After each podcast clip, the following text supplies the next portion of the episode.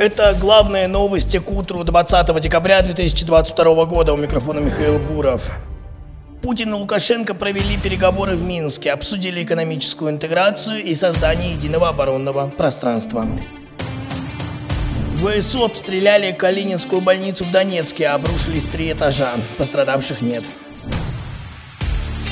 Рособрнадзор рассказал, что школьники из новых регионов России показали хорошее знание русского языка. Путин поставил задачу усилить работу органов безопасности из-за новых угроз, а обстановку в новых регионах России назвал сложной.